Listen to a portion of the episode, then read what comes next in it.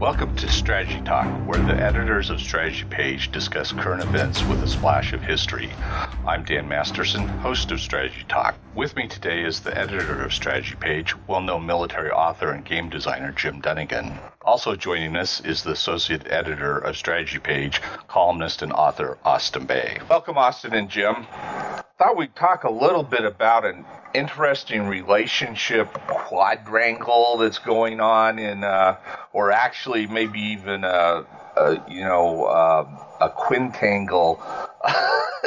quintangle is probably the best. Is it's a tangle. Is that we've got Russia and Israel and Syria and Iran and. Uh, and just to throw things in there for fun, Turkey, all involved in the same area uh, with different goals and uh, different uh, things that they want to do. Russia is sort of the Russia and the Israel relationship is an interesting one because they're more or less allied, and Russia does not want Iran attacking Israel. It wants Iran wants to attack Israel on the from the border of Syria. Uh, now we've got this new thing up in the north. Well, it's not a new thing, but it's the final culmination of the rebels getting uh, devastated in, in Syria up in the north, where now Turkey is, is heavily in the mix. And so it's just this boiling cauldron of, of chaos, Jim. What? Oh, can, can you give us some explanations to what's going on and, and what may happen? All right. The basically, it comes down to the fact that uh, well, everybody, most everybody in the Middle East agreed that the Assad regime were a bunch of homicidal tyrants, and the rebellion might be a good thing. Uh, the rebellion got off to a bad start, and uh, basically the rebels could not get united, and uh, a lot of them turned to Islamic terrorism, uh, which did not uh, work out well. the Assads had survived, you know, since the you know 60s and 70s uh, by being opportunistic. In the 1980s, they were basically at the, how should I put it, a, a Cold War with Iraq because they had been united as two branches of the Ba'ath Party up until, you know, the, uh, the Iraq decided to attack uh, Iran. And the Assad said, well, actually, even before that, they broke over various matters. Um, but at that point, Assad, who was a Shia, said, hmm, there's an opportunity here. Uh, he basically, you know, betrayed his, his Arab loyalties, as it were, by becoming a uh, an ally or a client, as it were, of uh, of Iran, and that gave. Uh, and when the civil war in Lebanon ground to a halt in 1990, uh, the Assads provided all the help Iran needed uh, to establish Hezbollah as a major force, indeed, the dominant force in Lebanon. so this gave uh, Iran, uh, you know, a, a, a, skin in the game, as it were. They were now a player uh, on Israel's border, but they could not do anything with it. I mean, they tried. Hezbollah got involved in a couple of, you know, uh, little wars, uh, and they didn't really, you know, accomplish anything.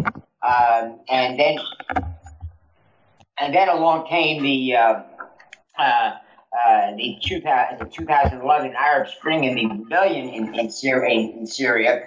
And uh, Iran saw an opportunity to basically do to uh, Syria what he had done in Lebanon by creating a large uh, Shia uh, pro Iran, supported by Iran, Shia militia, which would in effect be the dominant military force in the country. Now, the Assads didn't want that that was known from the from the from the beginning, but they had no choice uh, because uh, over the next after the revolution began, Iran began pouring billions and billions and billions uh, of dollars a year into keeping his government and his armed forces alive. Uh, the Russians got involved because they also saw an opportunity. Uh, Syria had been an old customer from the Cold War days, uh, and sort of gave you know Russia the prestige of being involved, as it were, in Middle Eastern politics. I know what sane government would want to be in, uh, go out of their way to be involved in Middle Eastern politics. It's hard to say, but we're talking about Russia here. so anything goes. Um, so he intervened, uh, basically with the cooperation of Iran and uh, and Turkey. Uh, well, Turkey was less enthusiastic, but the Turks did not want uh, a, a, hotbed of, of, of, civil war and especially Islamic terrorism on their border and they didn't like the way the Kurds were getting, the Syrian Kurds were becoming, you know, autonomous and perhaps independent. Uh, so you, already you see the, you know, this sort of uh, quasi, you know, not all in allies, but they had mutual interests. And they sort of got together. And of course, at this point, the, the Russia was declaring the, the Cold War revived, and, and everybody had to uh, uh, basically they had to form a coalition to oppose the NATO and especially the United States, which of course was trying to take over the world. You know, know, Russia never seems to get the point that most people in the United States came to get away from all the involvements, you know, stuff like that in Europe. But anyway, they never got the memo.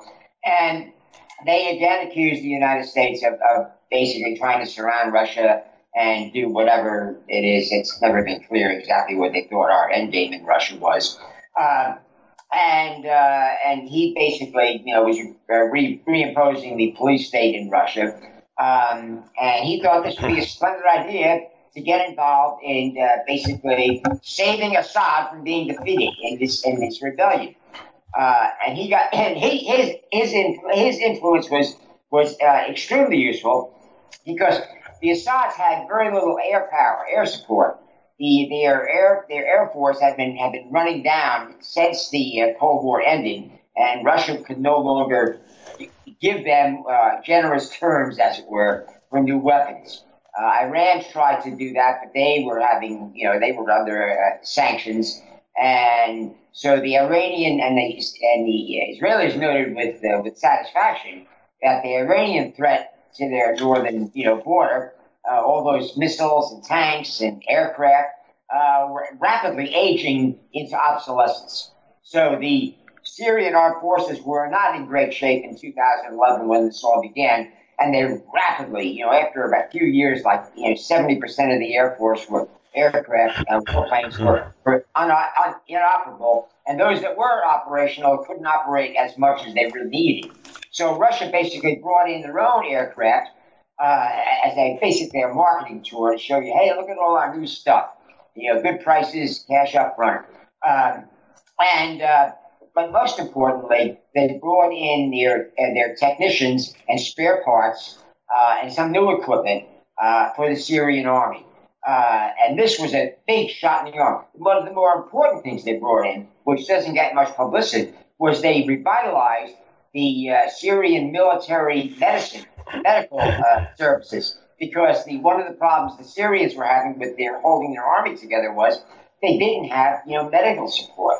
They got money from Iran, but Iran couldn't supply a lot of the military equipment, uh, which again Iran didn't have much of, which the Russians could. And even though a lot of the stuff the Russians were pouring in, including artillery ammunition, was Cold War era, it didn't make any difference. It was a big change. Suddenly, there was an abundance of equipment, there was an abundance of spare parts, there was some new equipment, there were Russian trainers and advisors, uh, although the Russians probably learned as much from the combat, you know, experienced Syrians as the other way around. Um, and, you know, suddenly the Syrians were taking back territory. Uh, the, the, the Syrians and Russians also had the same attitude towards the rules of engagement. If civilians got in the way, you kill them. I mean, that's something that is a no-no in the West. Uh, but in many parts of the world, that's that's simply you know uh, SOP. That's the way you do it. Um, so what they did do, again, local customs, was many times they would surround a a, a, a town or a village, and they they basically had the rebels cut off, or more or less cut off, and they would make a deal. They say, look, uh, if you evacuate to Idlib. That's a province up by the Turkish border, northwest. Uh, we will give you safe passage. And the Russians were important with that because the Russians basically supervised this. A lot of times the rebels, for good reason, didn't trust the Syrians to uh, guarantee the safe passage because it was a not 100% guaranteed safe passage if the Syrians were running it. But once the Russians got involved, they sent in their own military police. A lot of times they were Chechens, but that's another story. Uh, they were Muslims. And um, they uh, they basically got more and more rebel uh, enclaves to surrender rather than fight to the death. Now, the civilians, the women and children, they were fine with this. They, they were not as radical as the as the uh, as the Islamic terror uh, members of the Islamic terror groups. Um, and of course, as it turned out, a lot of the uh, people in the Islamic terrorist groups were not that fanatical either. So it served everybody's interest for you know hundreds of thousands of of, uh, of these uh, Islamic terrorist rebels and their and and civilians to move under safe passage up to Idlib you know, the, the Syrians provided buses and trucks and whatever. Um, and there they were dumped. And of course, the UN and mainly the United States provided, you know, aid, medical aid, the usual aid through uh, through uh, you know NGOs and what have you. Um, and that's where they were supported. And everybody basically said, "We'll take care of this later." Well, later is now. Uh, the only uh, rebel enclave left is Idlib province, and and basically the Turks do not want it be taken by force because even though they have strengthened their border, uh, literally the wall, uh, troops, landmines, you name it, uh, along, you know, uh, Idlib province uh, and in Turkey, uh, they know that if, you know, a million or at least a hundred, several hundred thousand and possibly a million or more of these Syrians are going to try and flee into Turkey. And the Turks do not want the pictures of Turkish troops, you know, shooting down, you know, fellow Muslims simply trying to get away from even worse Muslims. Uh, and uh, the uh, the Russians sort of agree with them because they're again trying to stay on the right side of Turkey. They're trying to sell them uh, billions of dollars in, in, weapons and what have you. So it's good customer relations to sort of you know uh, go along with your your your your potential customers' foreign policy. Um, the Russians would just as soon see all the you know all the, uh, the Islamic terrorists killed, uh, but that's, something they're willing to bargain, you know, uh, negotiate on. Israel, in the meantime, and Iran are locked in a, for better term, death match. Uh, uh, uh, Iran has been basically saying for decades, "Death Israel! Israel must be destroyed." Now, this sounds completely irrational, and many Iranians have come to realize why are we doing this? I mean, several times a year, it's mandatory for a lot of Iranians to get out the street and say, death to America, death to Israel. Uh, death to America thing was, was never, you know, uh, they never had their hearts in it because if they had the opportunity, they, they go to the American embassy, which has not been theirs since, the, since uh, 1980, um, and, and try and get a visa to, to immigrate to America. A lot of them did it anyway through third parties. But you know, America was seen as a friend of Iran. But the Islamic uh, the Islamic uh, government in in Iran does not see it that way. Uh, that again is another story, and that is causing that is causing them a lot of grief, especially now because now they're face to face with Israel, and Israel is defeating them at every turn. Uh, they, they are constantly being bombed. Their, you know, their their facilities in in Syria, uh, and uh, and it's humiliating they cannot do anything to hurt Israel. I mean, it's not for want of trying. They just have not got the means. So the current plan is, all right, we'll get control of Syria the way we did uh, Lebanon, which the Lebanese, the majority of Lebanese do not like, uh, and and the Assads and the and majority of Syrians uh, do not like. Israel does not like. Uh, Turkey does not like either. Um, but they're less vocal about it. Uh, the Russians really don't care. They just don't want their customers to uh, go you know, out of business, uh, be unable to order more Russian weapons or to make Russia look good as a peacemaker, et cetera, et cetera. So there you have it. Uh, now, Jim, period. isn't one of the things that uh, Russia wants too is they want to have a port uh, that they can that they can uh, be active from on the Syrian coast? Yes, yes, and they have the part Tartus. Uh, they they basically signed a deal before the revolution, they had to stop for a while. But yes, if there's a new Syrian government, which is uh, which is unlikely now, one way or the other, uh, they already have signed uh, agreements to give them a large air base uh, up north in the north of Syria and that and a, a naval facility at Tartus Air Base, which is under which is basically being built up, as it were. and they have their largest. They have something like 25 or 30 uh, uh, uh Russian uh, Navy ships off the uh, Syrian coast right now. But the Rus, the Syri- the and this basically the Russians, the Syrians, and the Israelis don't want to fight each other. Uh, it sounds odd coming from the from the Syrians, but the Syrians, like the Egyptians, if they had a chance, they would have made peace. I mean, they're ticked off about the Golan Heights and what have you, but they're they're, they're being realistic now. The their their their enemy, the Syrians' enemy, is basically Iran, but they can't say that because Iran has bailed them out again and again. So they have to go through the motions, convincingly, of course, this is to show that hey, yes, we we are your your your your your your your uh, your thankful allies, uh, and and we will do whatever we can. But at the same time, the Syrians are quietly, you know, letting it be known to Turkey and to and even to Israel. But that's that that's done deep, very deep cover, usually through Russia. Uh, that you know we do not really want to get involved in a war between, uh, you know, basically a war where uh, Iran is trying to attack Israel because they could tell the Iranians, which doesn't do much good, uh, that that doesn't work. Uh, these, the you know, the Israelis have nukes uh, now, uh, and they and the Israelis earlier this year they embarrassed the Iranians a great deal by stealing their their archive of nuclear research you know activities.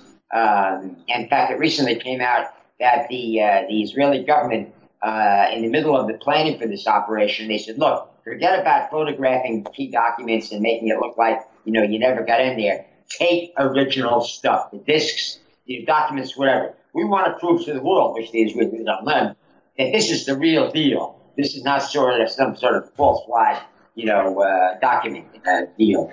Um, and they have. And, and of course, the Iranians deny that it ever happened, but they do that for a lot of things. So the problem is everybody is against Iran, including most of the Iranian people, because now with the sanctions coming back in, the you know the the the efforts of the uh, the uh, you know the Islamic dictatorship to uh, uh to basically uh, make the Iranian people believe that happy days are here again you know, it's it's three years after the, the sanctions started lifting, and things have not improved for the average Iranian. And of course, the, the government information leaked out of the government. How, how surprising is that? Um, about the extent of how much money the government is spending on, on not just the defense budget, which is up to about $15 billion a year now, which isn't the biggest in the, in the Middle East, but when you add in the money they're spending on uh, overseas wars, it's over 50 billion. It's one of the largest uh, defense budgets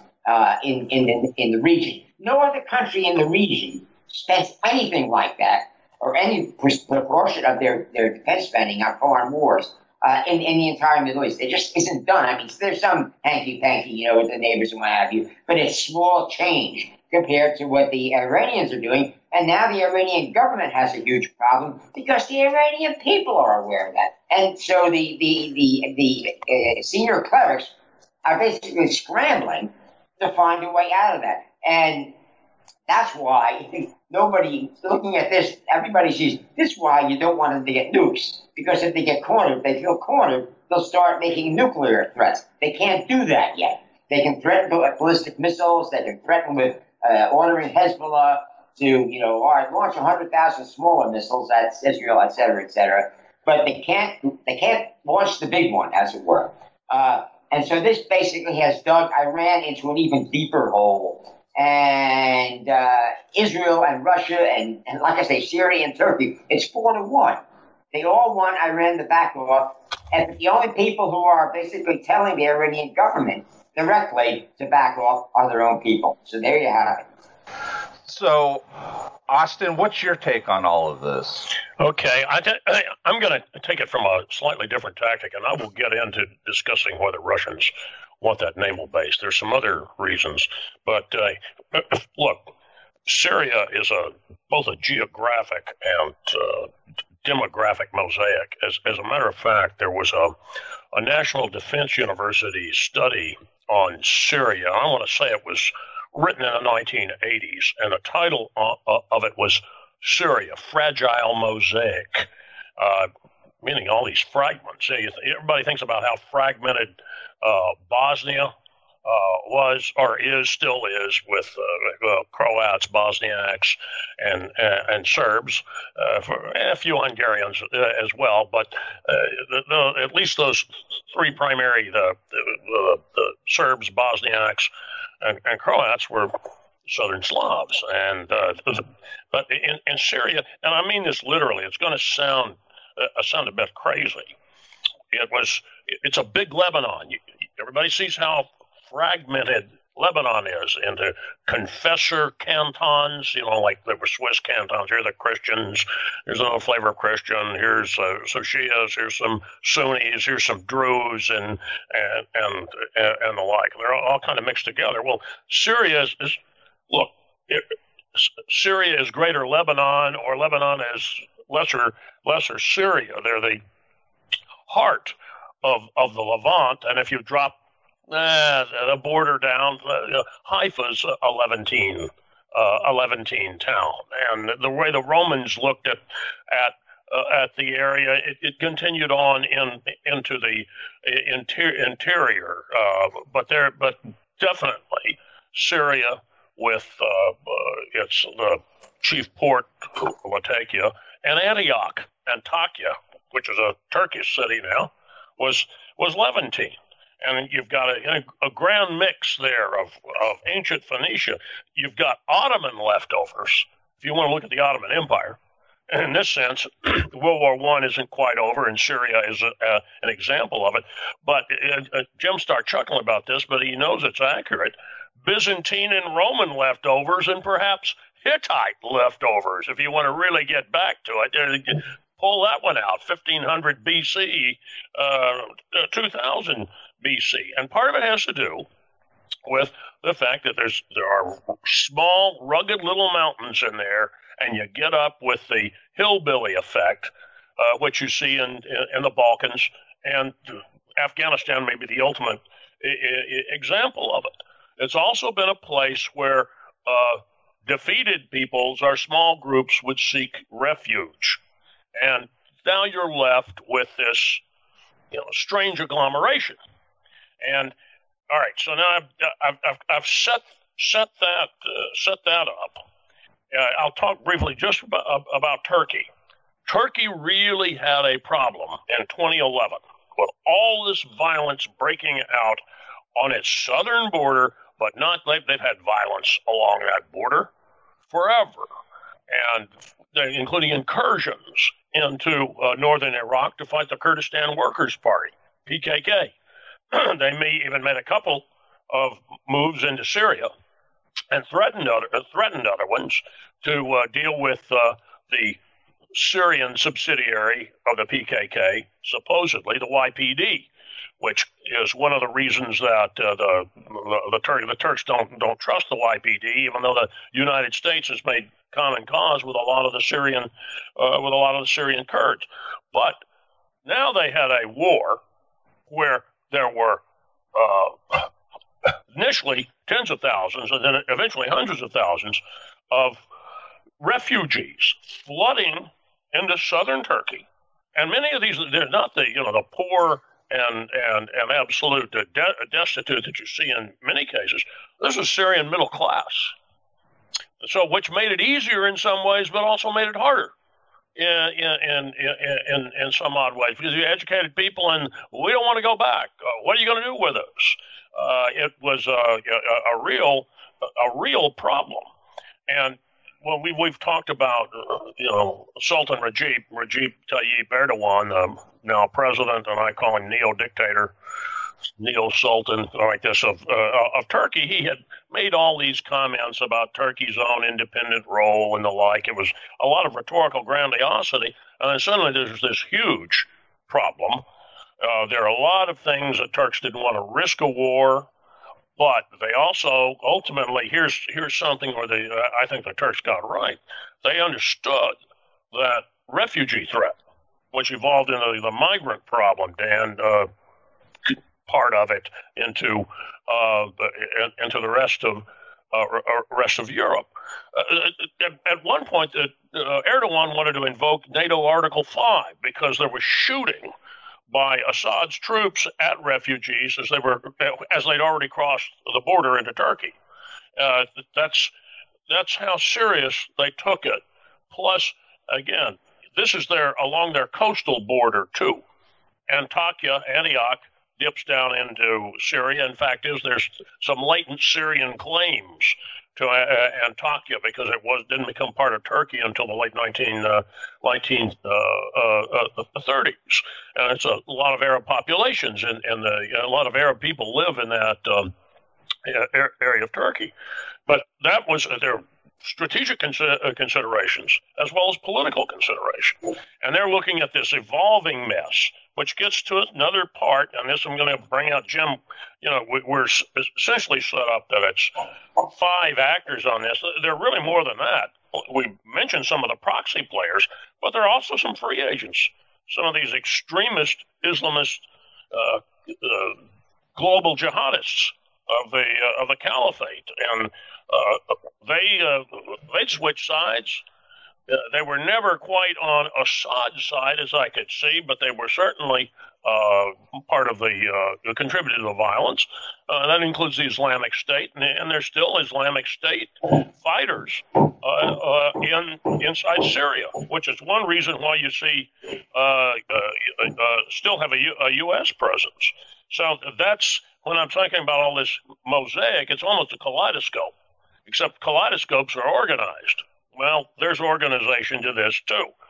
Iran has used a number of these proxy actors doing what Jim described send them the money and advisors and weapons and hopes to keep the place inflamed. And they've got this grand idea that there's going to be a Shia crescent running all the way from from uh, Iran through the, the, the Shia populations in Arab populations in uh, Iraq all the way through Syria uh, to the Mediterranean. And realize that the Alawites, the Alawite sect that the Assads belong to, is regarded as a Shia Islam sect. Now, Jim and I have written, uh, gee, the first quick and dirty guide to war. We wrote that the, the, the Alawites are really very syncretic.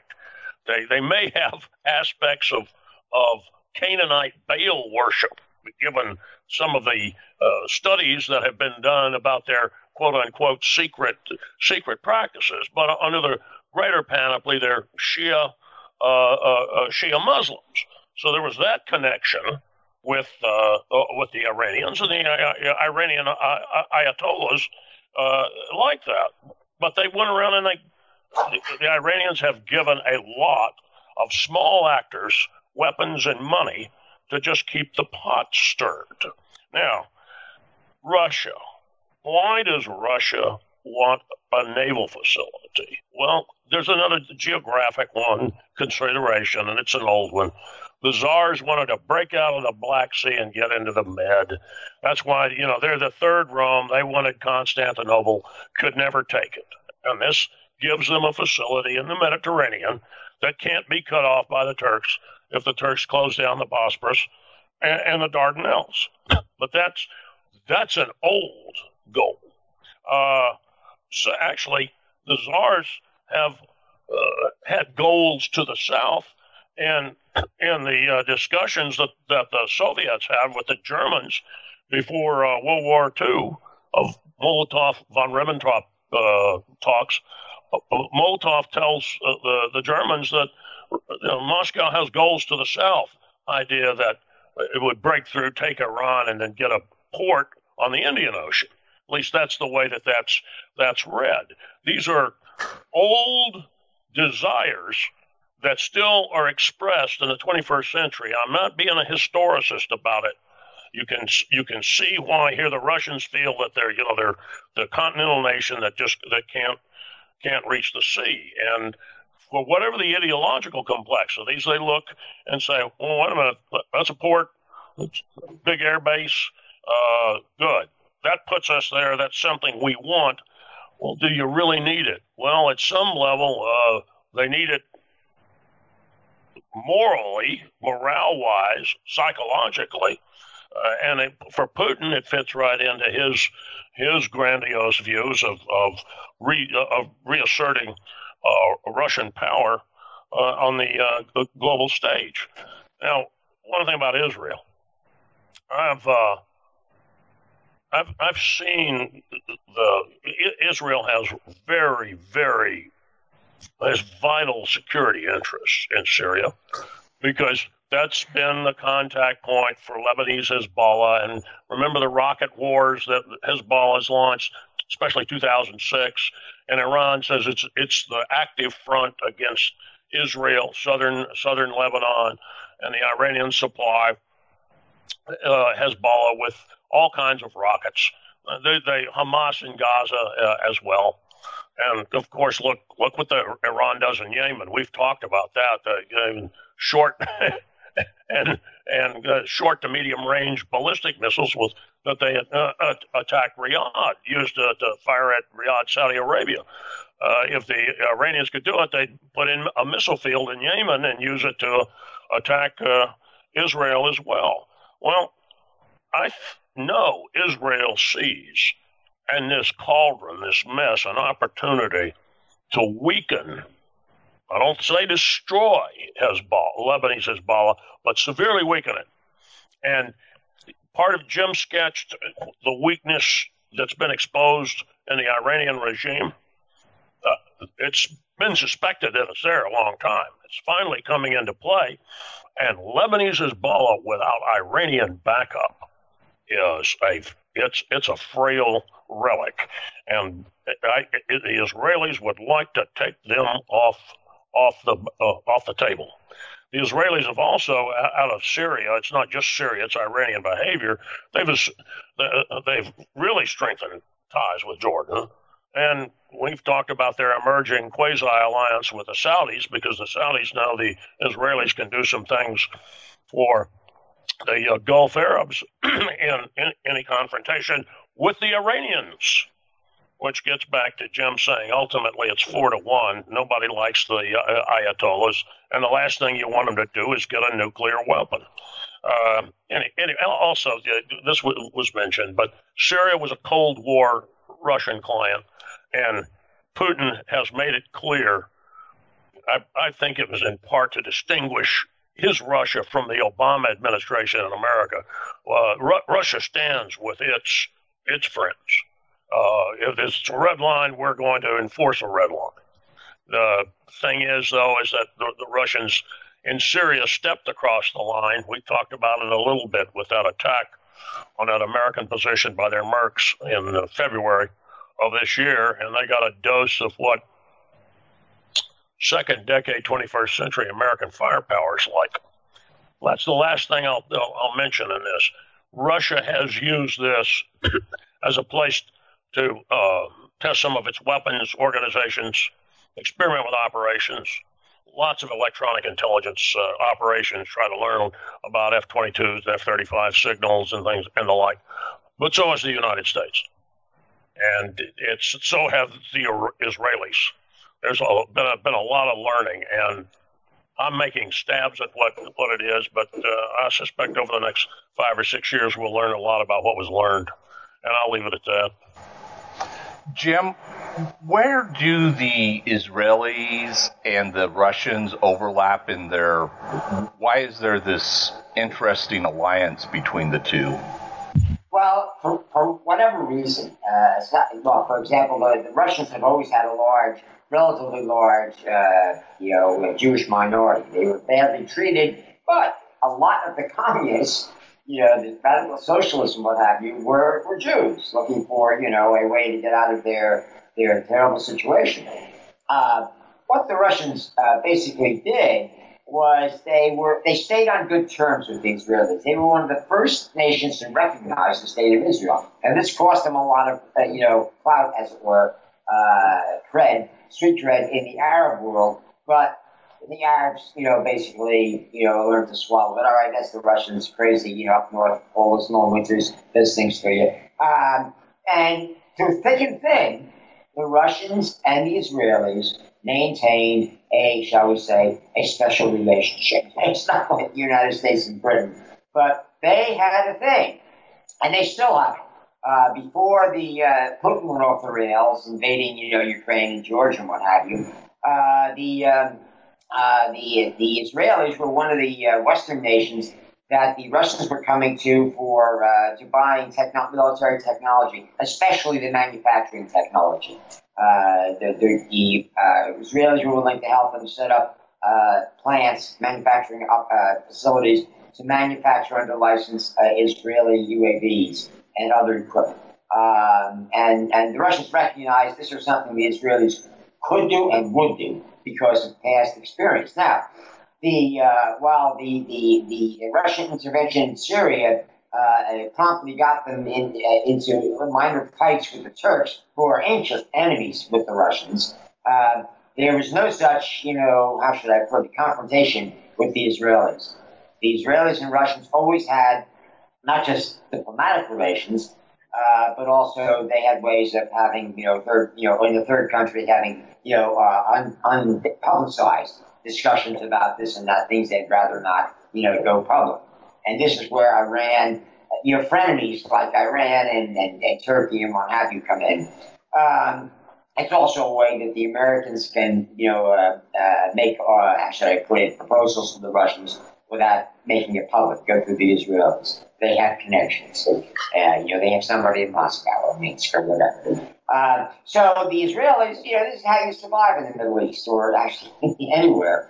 And the Israelis and the Russians have always had an understanding that they don't want to fight each other. And the Russians made a convincing case that there's no point to it. The Israelis are more advanced. They admire the Russian, you know, the Israeli uh, military capability. In the 1980s, as the as the uh, as the Cold War was, you know, uh, ending, uh, the Russians allowed an enormous number of Russian Jews to migrate to Israel, uh, and there were American, you know, quid pro quo on that. Um, and so, as a result, you know, one of the largest uh, minorities, as it were, in Israel are Russians.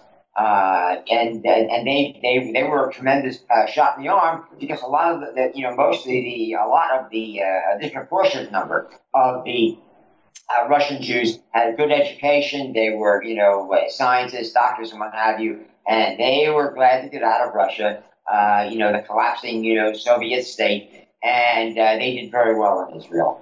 Uh, but they also kept in touch with the old country. He has still had family, friends back there. And this connection basically, again, uh, created the, the, how should I put it, the broad, uh, you know, uh, approval in both Israel and Russia for both countries to basically stay in touch, you know, to stay on good terms. And that's exactly what they've done. Uh, you'll, know, you'll notice there's never been any shooting between Israelis and Russians. They're having discussions. Look, we won't do this. Yeah, they basically hammer out secret agreements. You know, that's why the Israelis are, are, are making new uh, long-range air-launched missiles. So they don't have to go into Syrian airspace that is defended by uh, Russian, you know, air defense systems. They don't want to embarrass the Russians. You know, so, so they try and keep their aircraft out of uh, you know, Russian defended airspace. Now, the Russians also understand that they don't want to go toe to toe with the Israelis because the Israelis would be forced to basically show how inadequate the Russian air defense systems are. Actually, this has already been demonstrated. and it wasn't publicized in Israel, but it was certainly known in uh, in Syria uh, that there were a lot of attacks where uh, the older Russian air defense weapons that the Syrians still have, updated now, of course, um, uh, were inadequate. And the apparently the Russian, you know, the modern ones, the S-300, the S-400 systems, uh, were not operating at, at, the peak levels that the Russians' uh, sales brochures indicated they would. So the Russians would rather not publicize this particular angle. In the in the industry, you know, people in the in the air defense manufacturing and, and user, you know, uh, community, they know that chances are, based on past performance, the Israelis have better countermeasures for Russian air defense systems than anybody will will outside of Israel uh, really wants to admit.